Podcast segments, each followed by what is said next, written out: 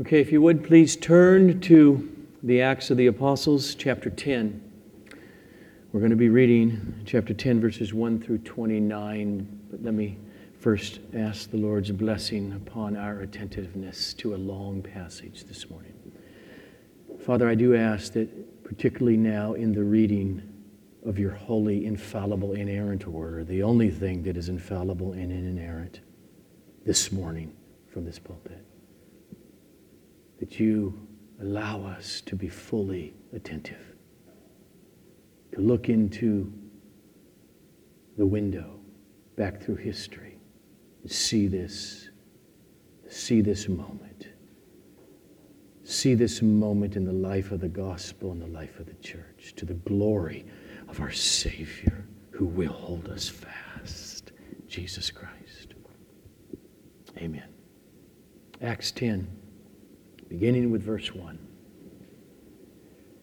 At Caesarea, there was a man named Cornelius, a centurion of what was known as the Italian cohort, a devout man who feared God with all his household, gave alms generously to the people, and prayed continually to God.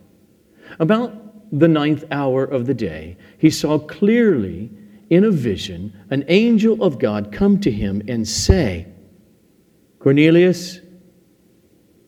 And he stared at him in terror and said, What is it, Lord?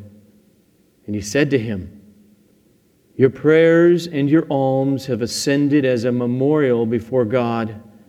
And now send men to Joppa and bring one Simon who is called Peter. He is lodging with one Simon, a tanner, whose house is by the sea. And when the angel who spoke to him had departed, he called two of his servants and a devout soldier from among those who attended him, and having related everything to them, he sent them to Joppa. The next day, as they were on their journey and approaching the city, Peter went up on the housetop about the sixth hour to pray. And he became hungry and wanted something to eat. But while they were preparing it, he fell into a trance and saw the heavens opened and something like a great sheet descending, being let down by its four corners upon the earth. In it were all kinds of animals and reptiles and birds of the air. And there came a voice to him Rise, Peter, kill and eat. But Peter said, by no means, Lord, for I have never eaten anything that is common or unclean. And the voice came to him again, a second time What God has made clean, do not call common. This happened three times, and the thing was taken up at once to heaven. Now, while Peter was inwardly perplexed as to what the vision that he had seen might mean, behold, the men who were sent by Cornelius, having made inquiry for Simon's house, stood at the gate and called out to ask whether Simon, who was called Peter, was lodging there. And while Peter was pondering the vision, the Spirit said to him, Behold, three men are looking for you. Rise Go down and accompany them without hesitation, for I have sent them. And Peter went down to the men and said, I'm the one you're looking for. What is the reason for your coming? And they said, Cornelius, a centurion, an upright and God fearing man who is well spoken of by the whole Jewish nation, was directed by a holy angel to send for you to come to his house and to hear what you have to say. So he invited them in to be his guests. The next day he rose and went away with them, and some of the brothers from Joppa accompanied him. And on the following day, they entered Caesarea.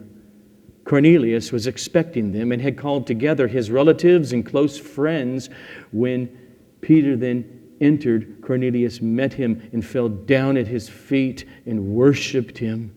But Peter lifted him up, saying, Stand up. I too am a man. And as he talked with him, he went in and found many persons gathered, and he said to them, You yourselves know how unlawful it is for a Jew to associate with or to visit anyone of another nation.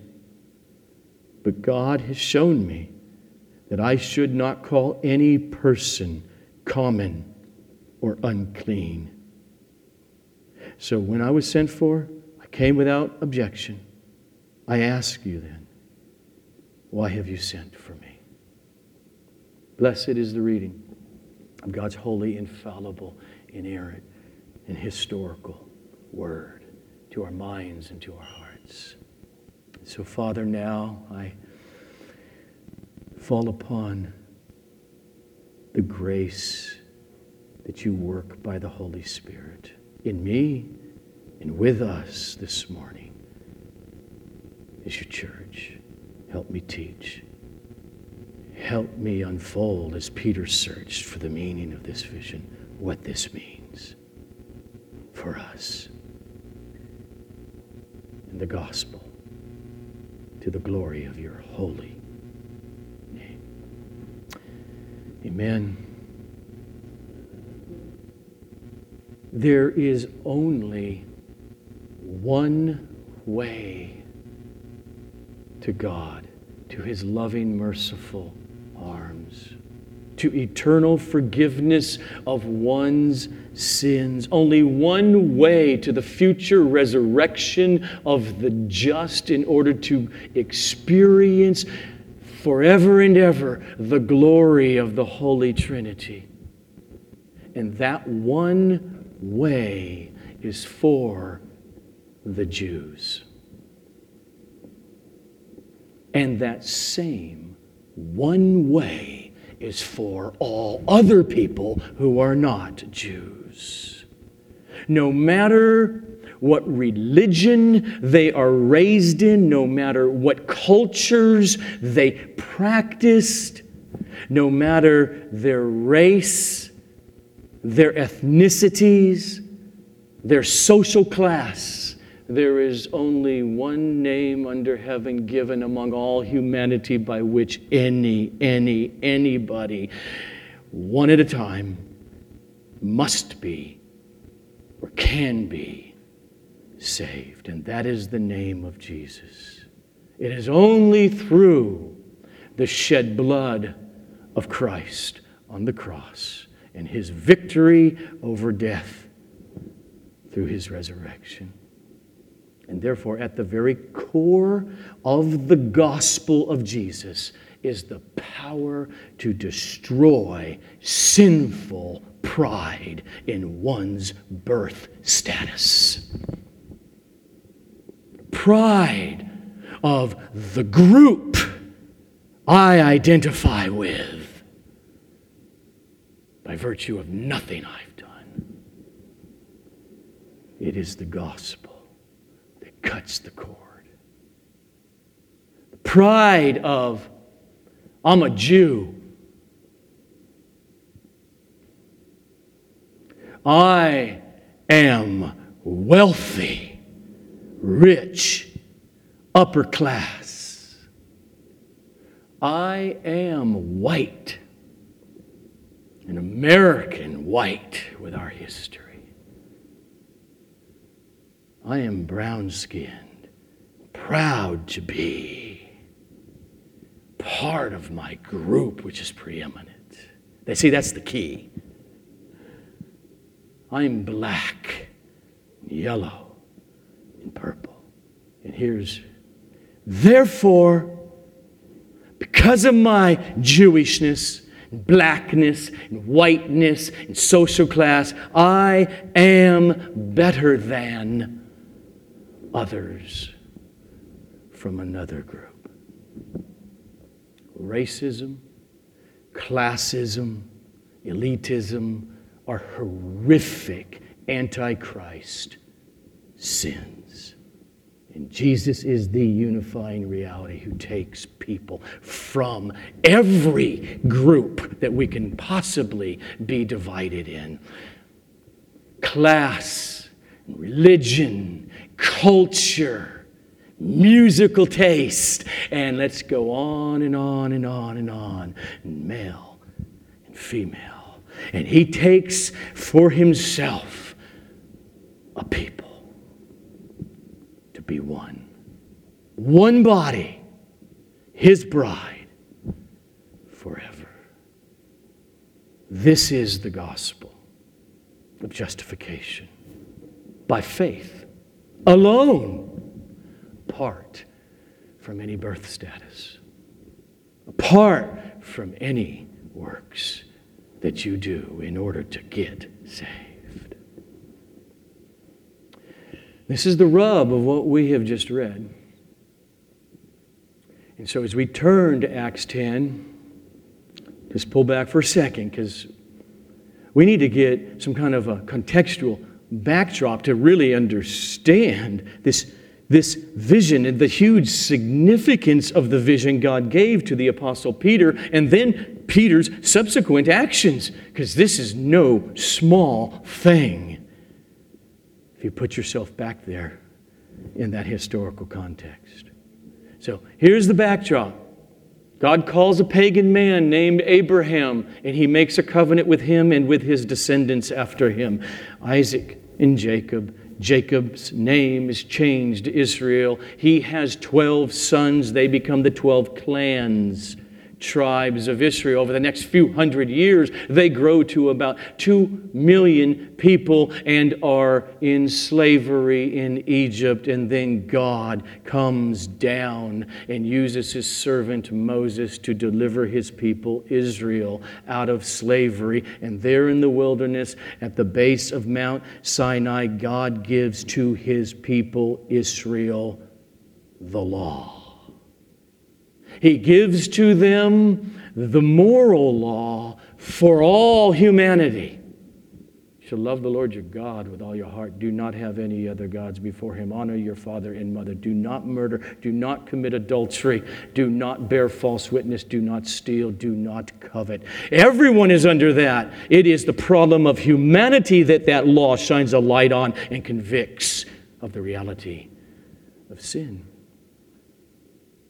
But in the law, he not only gave the moral, universal law, he gave the very particular law to his chosen people, Israel, the ceremonial law, the cultural laws, in order to set his people, Israel, the Jews, apart from all other peoples of the earth. And so he gave to them the sacrificial system and the priesthood instructions on how to do it, the Passover to be celebrated every year, how to construct all the furniture within the tabernacle, and then eventually the tabernacle will become the temple in Jerusalem, and of course, the rite of circumcision as the sign of the covenant God made with the people Israel.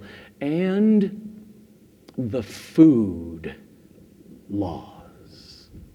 Kosher laws. Kosher diet.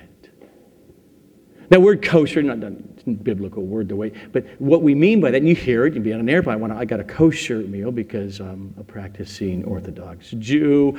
Okay, so kosher means essentially clean or pure, as opposed to unclean. And in biblical context, meaning forbidden for me. As a Jew, I'm holy. That's an unholy food to eat. That's not kosher, it is unclean. And so, God, the Creator, He gave to His chosen people food law. You shall not eat this. It's detestable and unclean to you. These you may eat. And I'm going to take the time to either now you listen or turn there where these are really laid out in the law of Moses, God's holy word, Leviticus chapter 11. Hear the word of the Lord. And the Lord spoke to Moses and to Aaron, saying to them, Speak to the people of Israel, saying, These are the living things that you may eat among all the animals that are on the earth. Whatever parts the hoof and is cloven footed and chews the cud among the animals, you may eat. Nevertheless, among those that chew the cud or part the hoof, you shall not eat these the camel, because it chews the cud but does not part the hoof. It is unclean to you. And the rock badger, because it chews the cud but does not part the hoof. It is unclean to you. And the hare, because it chews the cud but does not part the hoof, is unclean to you. And the pig, the delicious pig, because it parts the hoof, and it is cloven footed, but it does not chew the cud, eats junk. It is unclean to you. You shall not eat any of their flesh. These you may eat of all that are in the waters. Everything in the waters that has fins and scales, whether in the seas or in the rivers, you may eat. But anything in the seas or in the rivers that does not have fins and scales, like crab and lobster, of the swarming creatures in the waters and of the living creatures, etc., of the waters, they are detestable to you. You shall regard them as detestable. You shall not eat any of their flesh. And these you shall detest among the birds. They shall not be eaten. They are detestable. The eagle, the bearded vulture, the black vulture, the kite, the falcon of any kind, every raven of any kind, the ostrich, the nighthawk, the seagull, the hawk, and on and on and on and on he goes.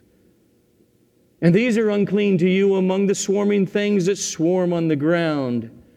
The mole rat, the mouse, the great lizard of any kind, the gecko, the monitor lizard, the lizard, the sand lizard. If you don't know the difference, you just ask Andrew later, because. Uh, and the chameleon. These are unclean to you among all that swarm. Okay. That's in the Bible. That is Bible. Law of Moses.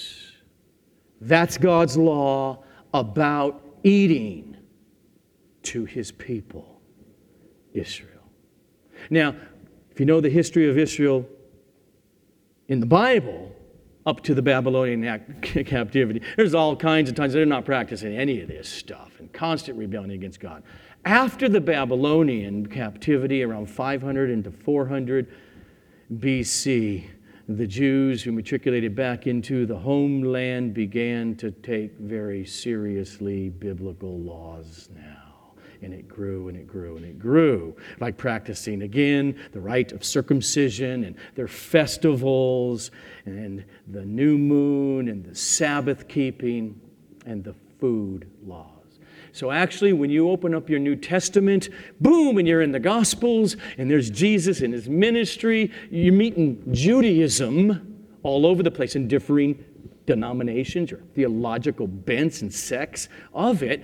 That Judaism is what developed during the close, after the close of the Old Testament, and the rise of the first century when Jesus comes on the scene.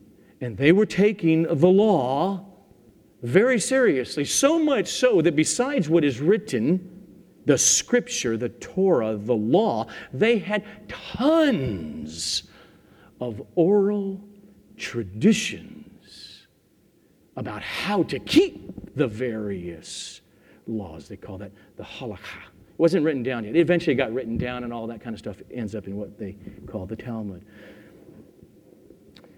it was being taken very seriously.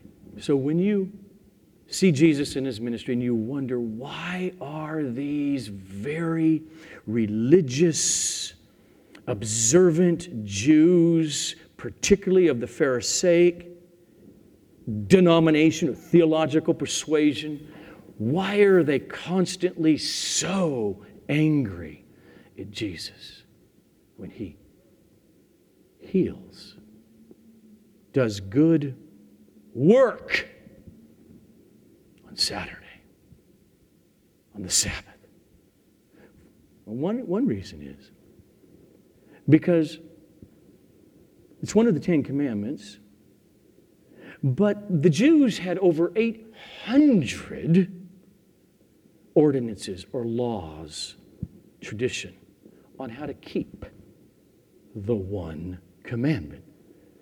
It says, God created on the seventh day, therefore you are not to work on the seventh day, but you are to rest. It is holy unto the Lord. 800 ways. What does that mean? Is it work to lift my arm? Is it work to turn a fire on? And so on and on. The traditions of men. All right. There's a context. Eight months ago, we began in the book of Acts. Got to get this. All of Jesus' apostles are Jews. Born Jews, circumcised on the eighth day, raised Jewish, with all of the biblical, cultural, Jewish observances. They did not eat bacon, lettuce, and tomato sandwiches. Not because of the tomato and the lettuce, or onions good in there too, but not because of the bacon. They didn't eat baby back ribs or lobster tail or crabs or anything else that is written in Leviticus 11. And their not doing so is one of the distinctive aspects of their culture that separated them from all the other cultures in the world. And biblically, it's what separated them, along with all the other cultural distinctives, from the other peoples, meaning all the non Jews called in the Bible the nations as opposed to the Jews, or another way to translate that, the nations, is Gentiles. This is the culture of all of the Christians that we have been reading about over the last eight months through our journey in the first nine chapters of the book of Acts. You see, when the Holy Spirit fell on the day of Pentecost and they're speaking in tongues, and Peter goes out and preaches Jesus and the resurrection, they didn't gather later that evening and said, Look at this, we are now free. Let's go have some baby back ribs and some lobster tail. Mm, I've been waiting to eat that. I've heard from some of these Gentile soldiers how good that is. They didn't do that. And they didn't say, oh, by the way, then let's go visit some of these soldiers when they're off duty in their homes as Gentiles and let's go preach Jesus to them. That did not happen. These are Jews who have been saved by the Jewish Messiah. And they have been preaching to fellow kosher eating Jews for seven years. For seven years, these believers were worshiping the Lord Jesus and God the Father by the power of the Holy Spirit. They were preaching the historical fact of the bodily resurrection of Jesus, and most of them never even thought about the issue of evangelizing non Jews to salvation in Jesus, the Jewish Messiah. Got it? They all still, like, they have their culture. We all have our different cultures. They all still practiced the biblical, ceremonial, cultural, food eating laws. They didn't stop. Evangelism for seven years was mainly this in house thing. Their assumption was obviously salvation in Jesus, the Messiah, is meant for the Jews, not for unclean, disgusting, sinful, unredeemable Gentiles. It's meant for the Jews and half Jews, the Samaritans. The Apostle Paul portrays this attitude perfectly. This short little sentence in Galatians 2:15. Peter, you and I are Jews by birth and not Gentile sinners. These early Christian Jews, like Peter the Apostle John and Mary and Rebecca and Sally Sue, they did not eat with Gentiles. They didn't eat Gentile food or non kosher food. They did not go into Gentile homes. The separation was huge. And that's why now Peter is so stunned at the vision that God gives to him. Peter, do you see all the animals in this sheet that you're told not to eat from Leviticus chapter 11? You see the pig? You see the eagle? You see the lizard? Peter, you to grab one at a time and I want you to kill it appropriately and drain the blood. And I want you to season it and prepare it. And I want you to cook them. And I want you then to sit down and eat. Peter's response to the Lord No! No way! I'm a good Jew. I get it. Oh, Jesus, you must be testing me. so you know, come on, I know. Do, why are you doing it again? We're on that beach the Sea of Galilee. Do you love me, Peter? Do you love? I love you, Jesus. You still know I love you too much to disobey your food laws for Jews that you laid out in the Bible. And the Lord knows Peter's not getting it so he has to do it and changes the wording again for him, but two more times to drive home the point to Peter. And the point is this that with the coming of the Messiah, with the shedding of the blood of the new covenant, God has abolished the food laws. Clear. You just turn back to the gospel. In Mark chapter 7, this is what Jesus said, verses 18 to 19. Do you not see that whatever goes into a person, and that means through the mouth, what you're going to eat, whatever goes into a person from outside cannot defile him, make him unclean? since it enters not his heart, that immaterial soul, where that's where our sin springs from, a rebellion against God. That's what Jesus is going to be talking about in the context. It doesn't enter your heart, it just enters your stomach and is expelled into the toilet. That's what Jesus says. And then See, Mark, as he's penning this 25 years after the resurrection, Mark's a Jew. Mark puts in parentheses, he makes a comment. Thus, Jesus declared all foods clean. and the larger message of this vision. And Peter got it. He grasped it. It's not merely the food thing, it is that he now knows he is not, as a Jew, to look at non Jews, persons, as unclean, unworthy of having the gospel preached to them. He got it. It's right there in verse 28. Go down there. This is what he says when he gets to Caesarea and he says to the Gentiles he's talking to You Gentiles, you know this.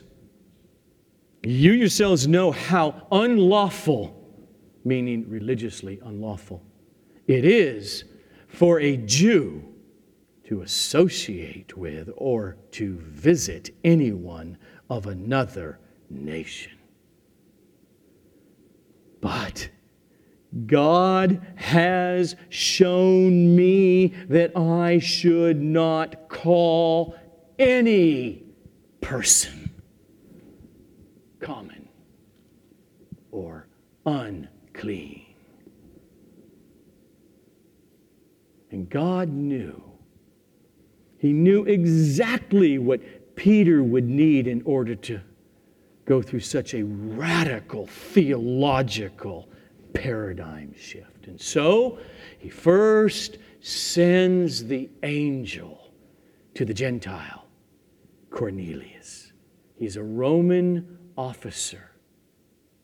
Cornelius belongs to the Italian cohort, which meant he was in this very, very uh, uh, exclusive, elite social class from Rome, Italy, and he is Italian. He was also a God-fearer, which means he had come, like many Gentiles, God fears, to believe in the one true God, not this paganism and plurality of gods and no, no, no. They come to believe that the Hebrew scripture and the creation story and the God of Abraham is the one true God. Cornelius gave regularly money to Jewish organizations because he wanted to support God's chosen people. And the text is clear. He prayed to God, he prayed continuously. And so, God sends the angel. Look at verse 4 to 6. The angel then is very specific to Cornelius. Your prayers and your alms have ascended as a memorial before God. So now send men to Joppa and bring one Simon, who is called Peter. He is lodging with one Simon, a tanner, whose house is by the sea. And so Cornelius obeys and he sends three men 30 miles south to Joppa. It's a two day journey. They sleep overnight and they get up again, and now their last day they're going to get there. That morning, Peter gets away from everybody to be alone with God. He goes up upon the roof. It's got to be flat. He's up there to hang out with God. Now it's about 12 noon in lunchtime, and he's getting hungry, and out of the blue, all of a sudden, bam, the heavens open. He sees a vision. God throws him into a trance. Let's just read it. Verse 11. And he saw the heavens opened and something like a, a great sheet. Just think of a big, huge, massive bed sheet, but you know, big as the earth or whatever. It's descending and is being let down by its four corners upon the earth. And in it were all kinds of animals and reptiles and birds of the air. All that stuff he knows never to eat from Leviticus 11. And there came a voice to him Rise, Peter, kill and eat. But Peter said, By no means, Lord, for I have never eaten anything that is common or unclean. And the voice came to him a second time What God has made clean, do not call common. This happened three times. And the thing was taken up at once to heaven. Peter's stunned and just still, what's going on? What does this mean? And he needed a little bit more help than just the vision. And so God orchestrated it that these three men would be arriving at that property right at that time. And then God speaks to him as these guys are outside. Peter, there are three men looking for you, the Spirit says. I've sent them. What they tell you, do what they say. Go with them. And what happens next, it is stunning. But you can just read right over it and not know it. He invited these three unclean Gentiles into the house. Not only that, to spend the night with him and all the other Jews in that house. Peter better hope that this does not leak out and get back to the Jerusalem church. Or he is in deep water. Much less what he's going to do the next day and go into a Gentile. Oh, so let's pick up again, verse 23. So the next day, Peter rose and he went away with the, them, the three men, the Gentiles, and some of the brothers from Joppa accompanied him. That means these other Christian Jews, and that was, we find out later from Luke, six of them. So there's six Christian Jews from Joppa that go with Peter. So there's 10 in all seven Christian Jews, three Gentiles. And on the following day, they enter Caesarea, and Cornelius was expecting them and had called together his relatives and close friends. I mean, you would too. I mean, an angel appeared to me. What is going to happen? And so, when Peter entered, Cornelius met him, and Cornelius fell down at his feet and worshiped Peter. But Peter lifted him up, saying, Stand up. I am also just a man.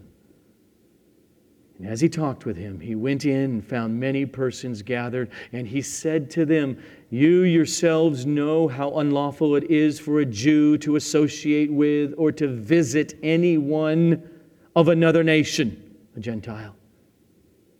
But God has shown me that I should not call any person common or unclean. So when I was sent for, I came without objection. I ask then, why you sent for me. And then Cornelius rehearses his vision to him, and this is what's happened, etc. And that sets Peter up to preach the gospel of Jesus Christ, which we'll come to, God willing, next week. For this morning, here's that main, huge massive gospel point. And it is the point that Peter got. I read it again. God has shown me that I should not call any person common unclean.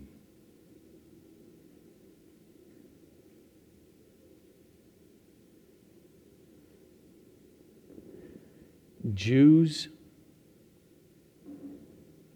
and Gentiles.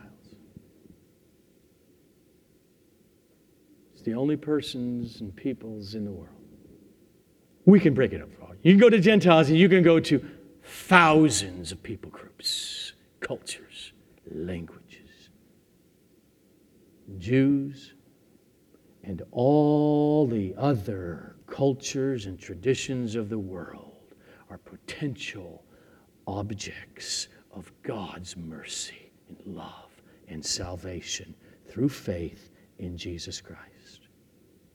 And with that, the point as the, un, as the first century starts to unfold, particularly through God's or Jesus's apostle to the Gentiles, is this that when non Jews hear the gospel, come alive in faith, they do not need to convert to Judaism in order to be saved by Jesus.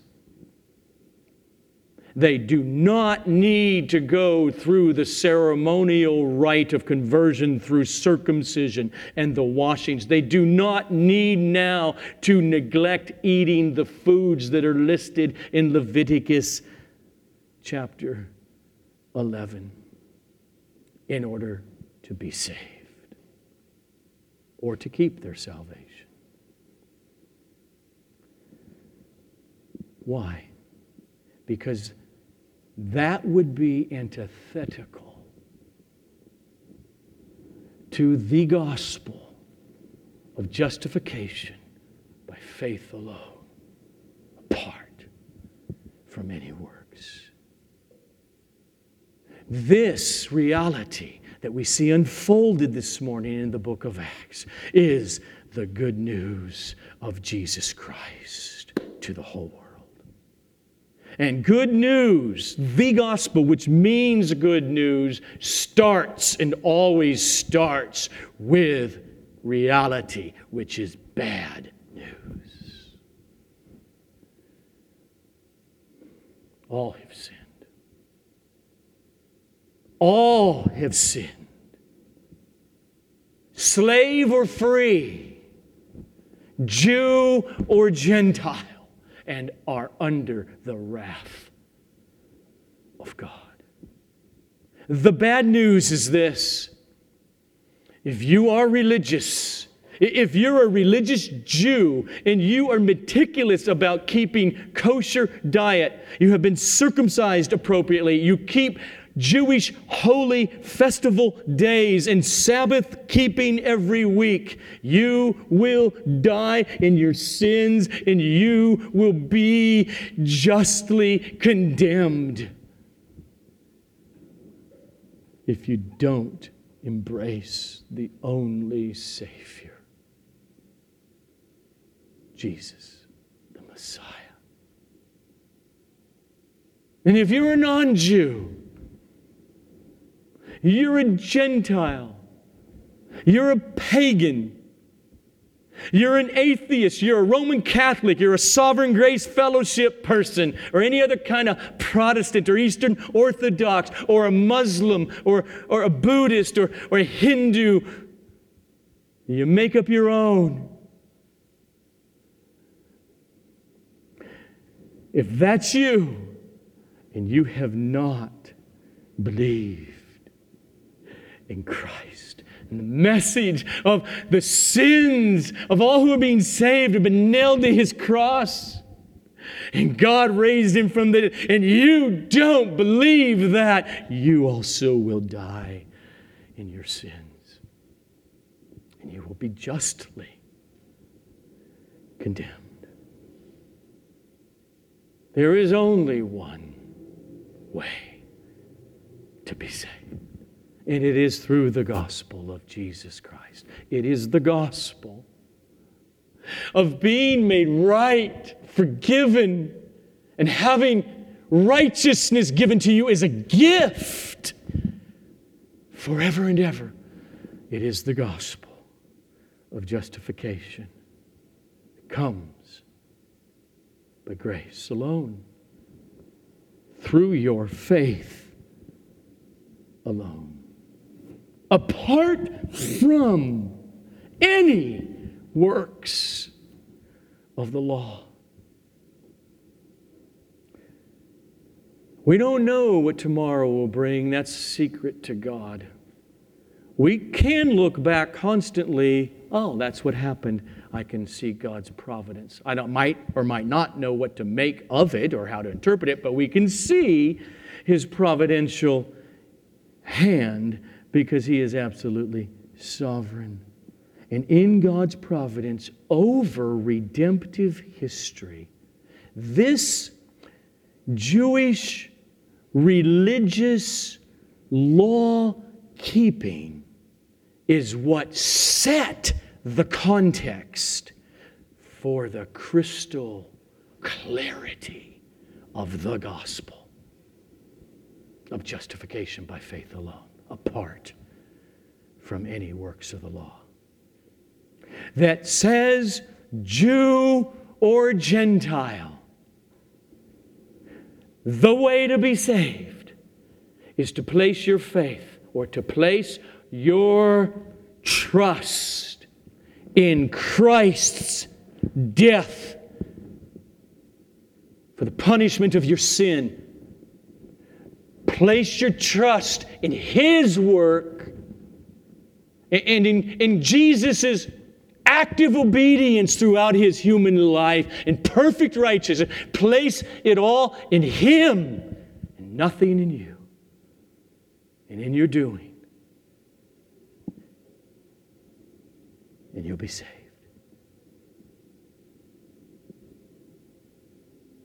It is by faith, by trust in the gospel, in Christ alone. Alone means apart from your doing this or that or this other thing in order to be saved. In the context of the Jewish law keeping by many professing Christian Jews in the first century,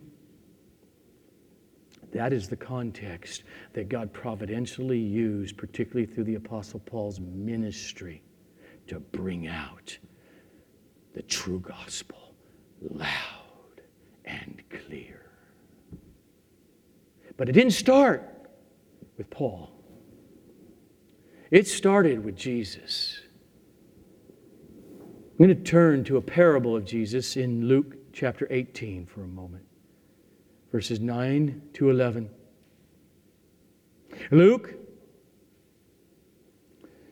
as he's going to unfold what Jesus does here, because Jesus is clearly, as he always does, no holds barred, is attacking the mentality that says, I am worthy. I am saved. I'm justified because I do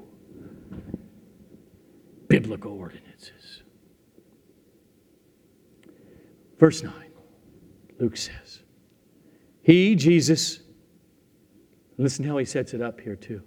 He, he also told this parable to some who trusted in themselves that they were righteous. And hear this, and thus what? Treated others with contempt. So here he goes. Two men went up into the temple to pray. One, a Pharisee, the other, a tax collector. Okay, they're both Jewish.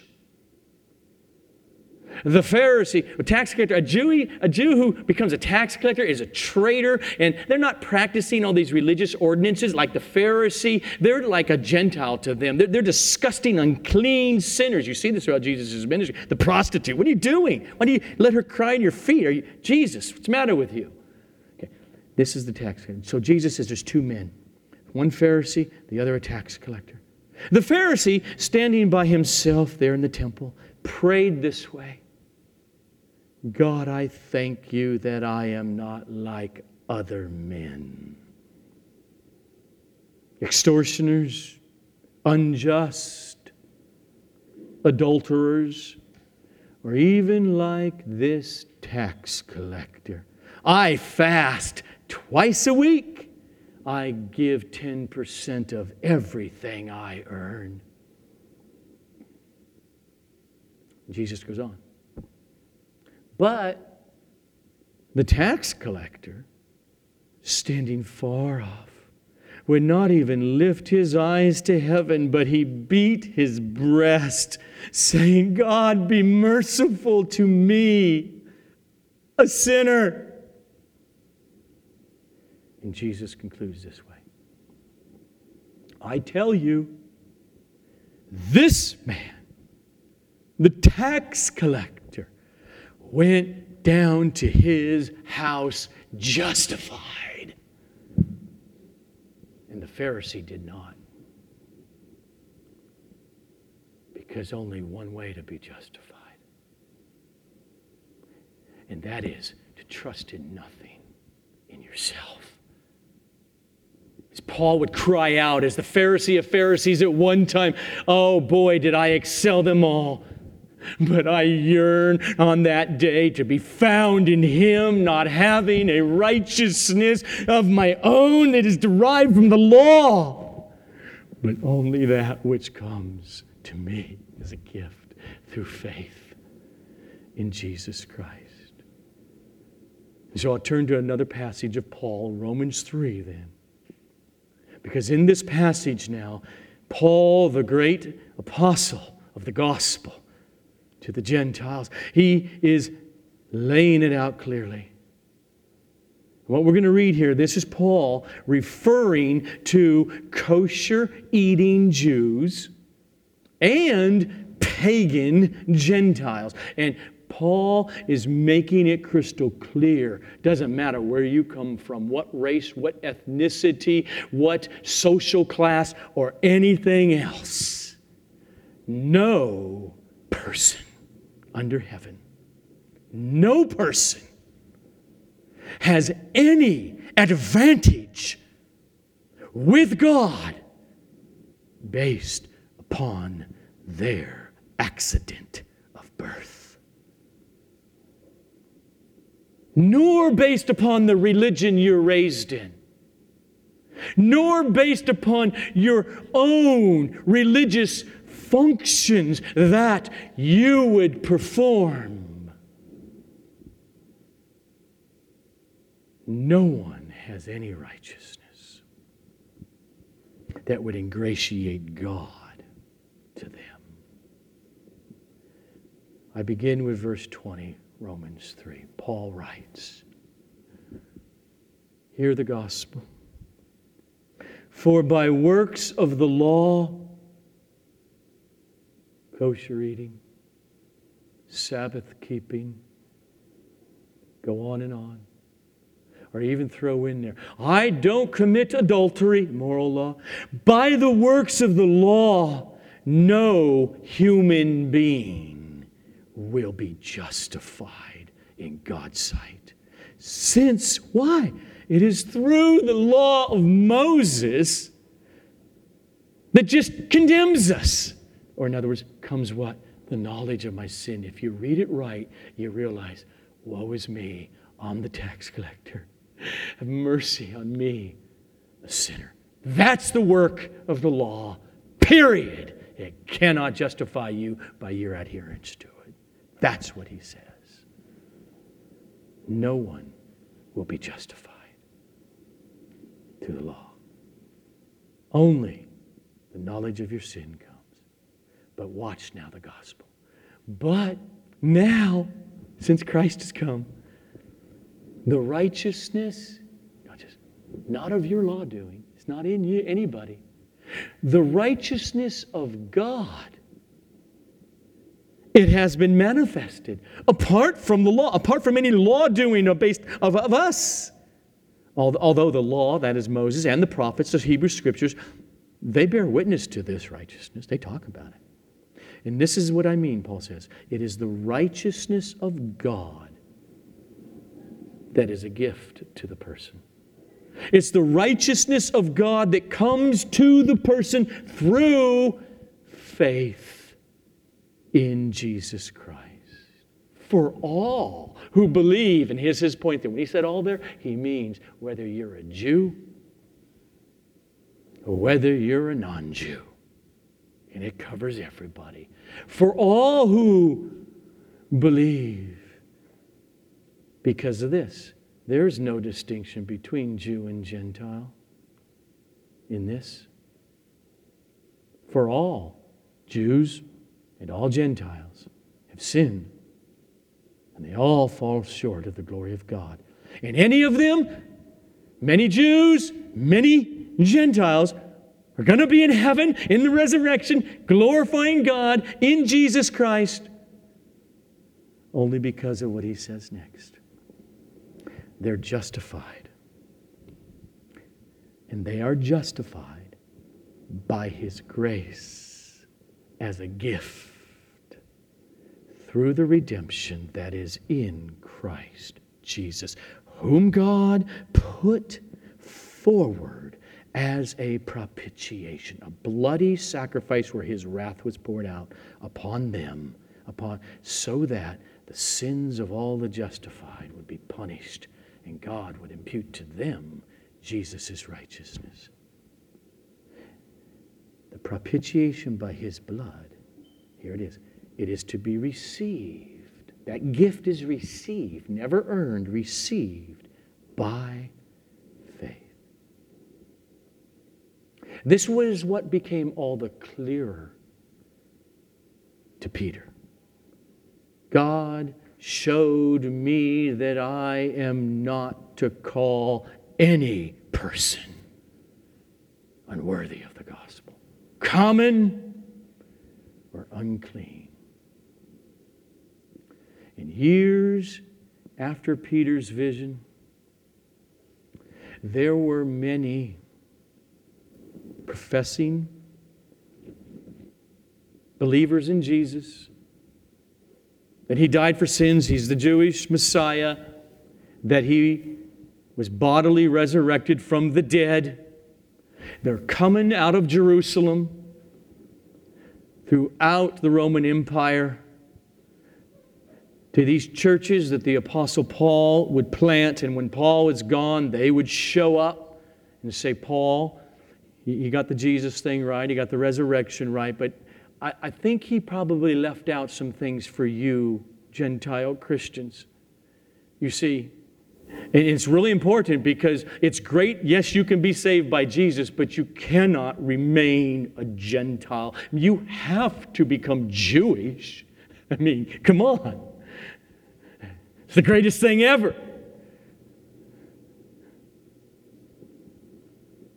That speaks over the last 2,000 years don't think it's just a Jewish thing. It is racism through and through. It's cultureism through and through. It's classism through and through. And so they would say, You must go ahead and be ceremonially circumcised men, and you must keep kosher diet, and you must keep Sabbath the way we keep Sabbath. You, you can't say it's not important to become a Jew and say, I'm saved by Jesus. That's what they would do. And you all know the letter to the Galatians where he writes it to a whole bunch of churches in that region when this was happening initially. But you read most, most all of Paul's letters, this is what's underlying constantly throughout his ministry. And Paul says, when they do that in Galatians 1, he says, and they put this little twist. Yes, Jesus, he's the Savior. Yes, he's raised from the dead. And then they put this little twist. Now you must go on and add these religious Moses Bible ordinances and works to your faith in order to be saved, or you won't be saved. Paul very clearly says those who preach that turn the gospel not into a little tweaked gospel, but into no gospel at all. And if they go on preaching that, they will be damned to hell.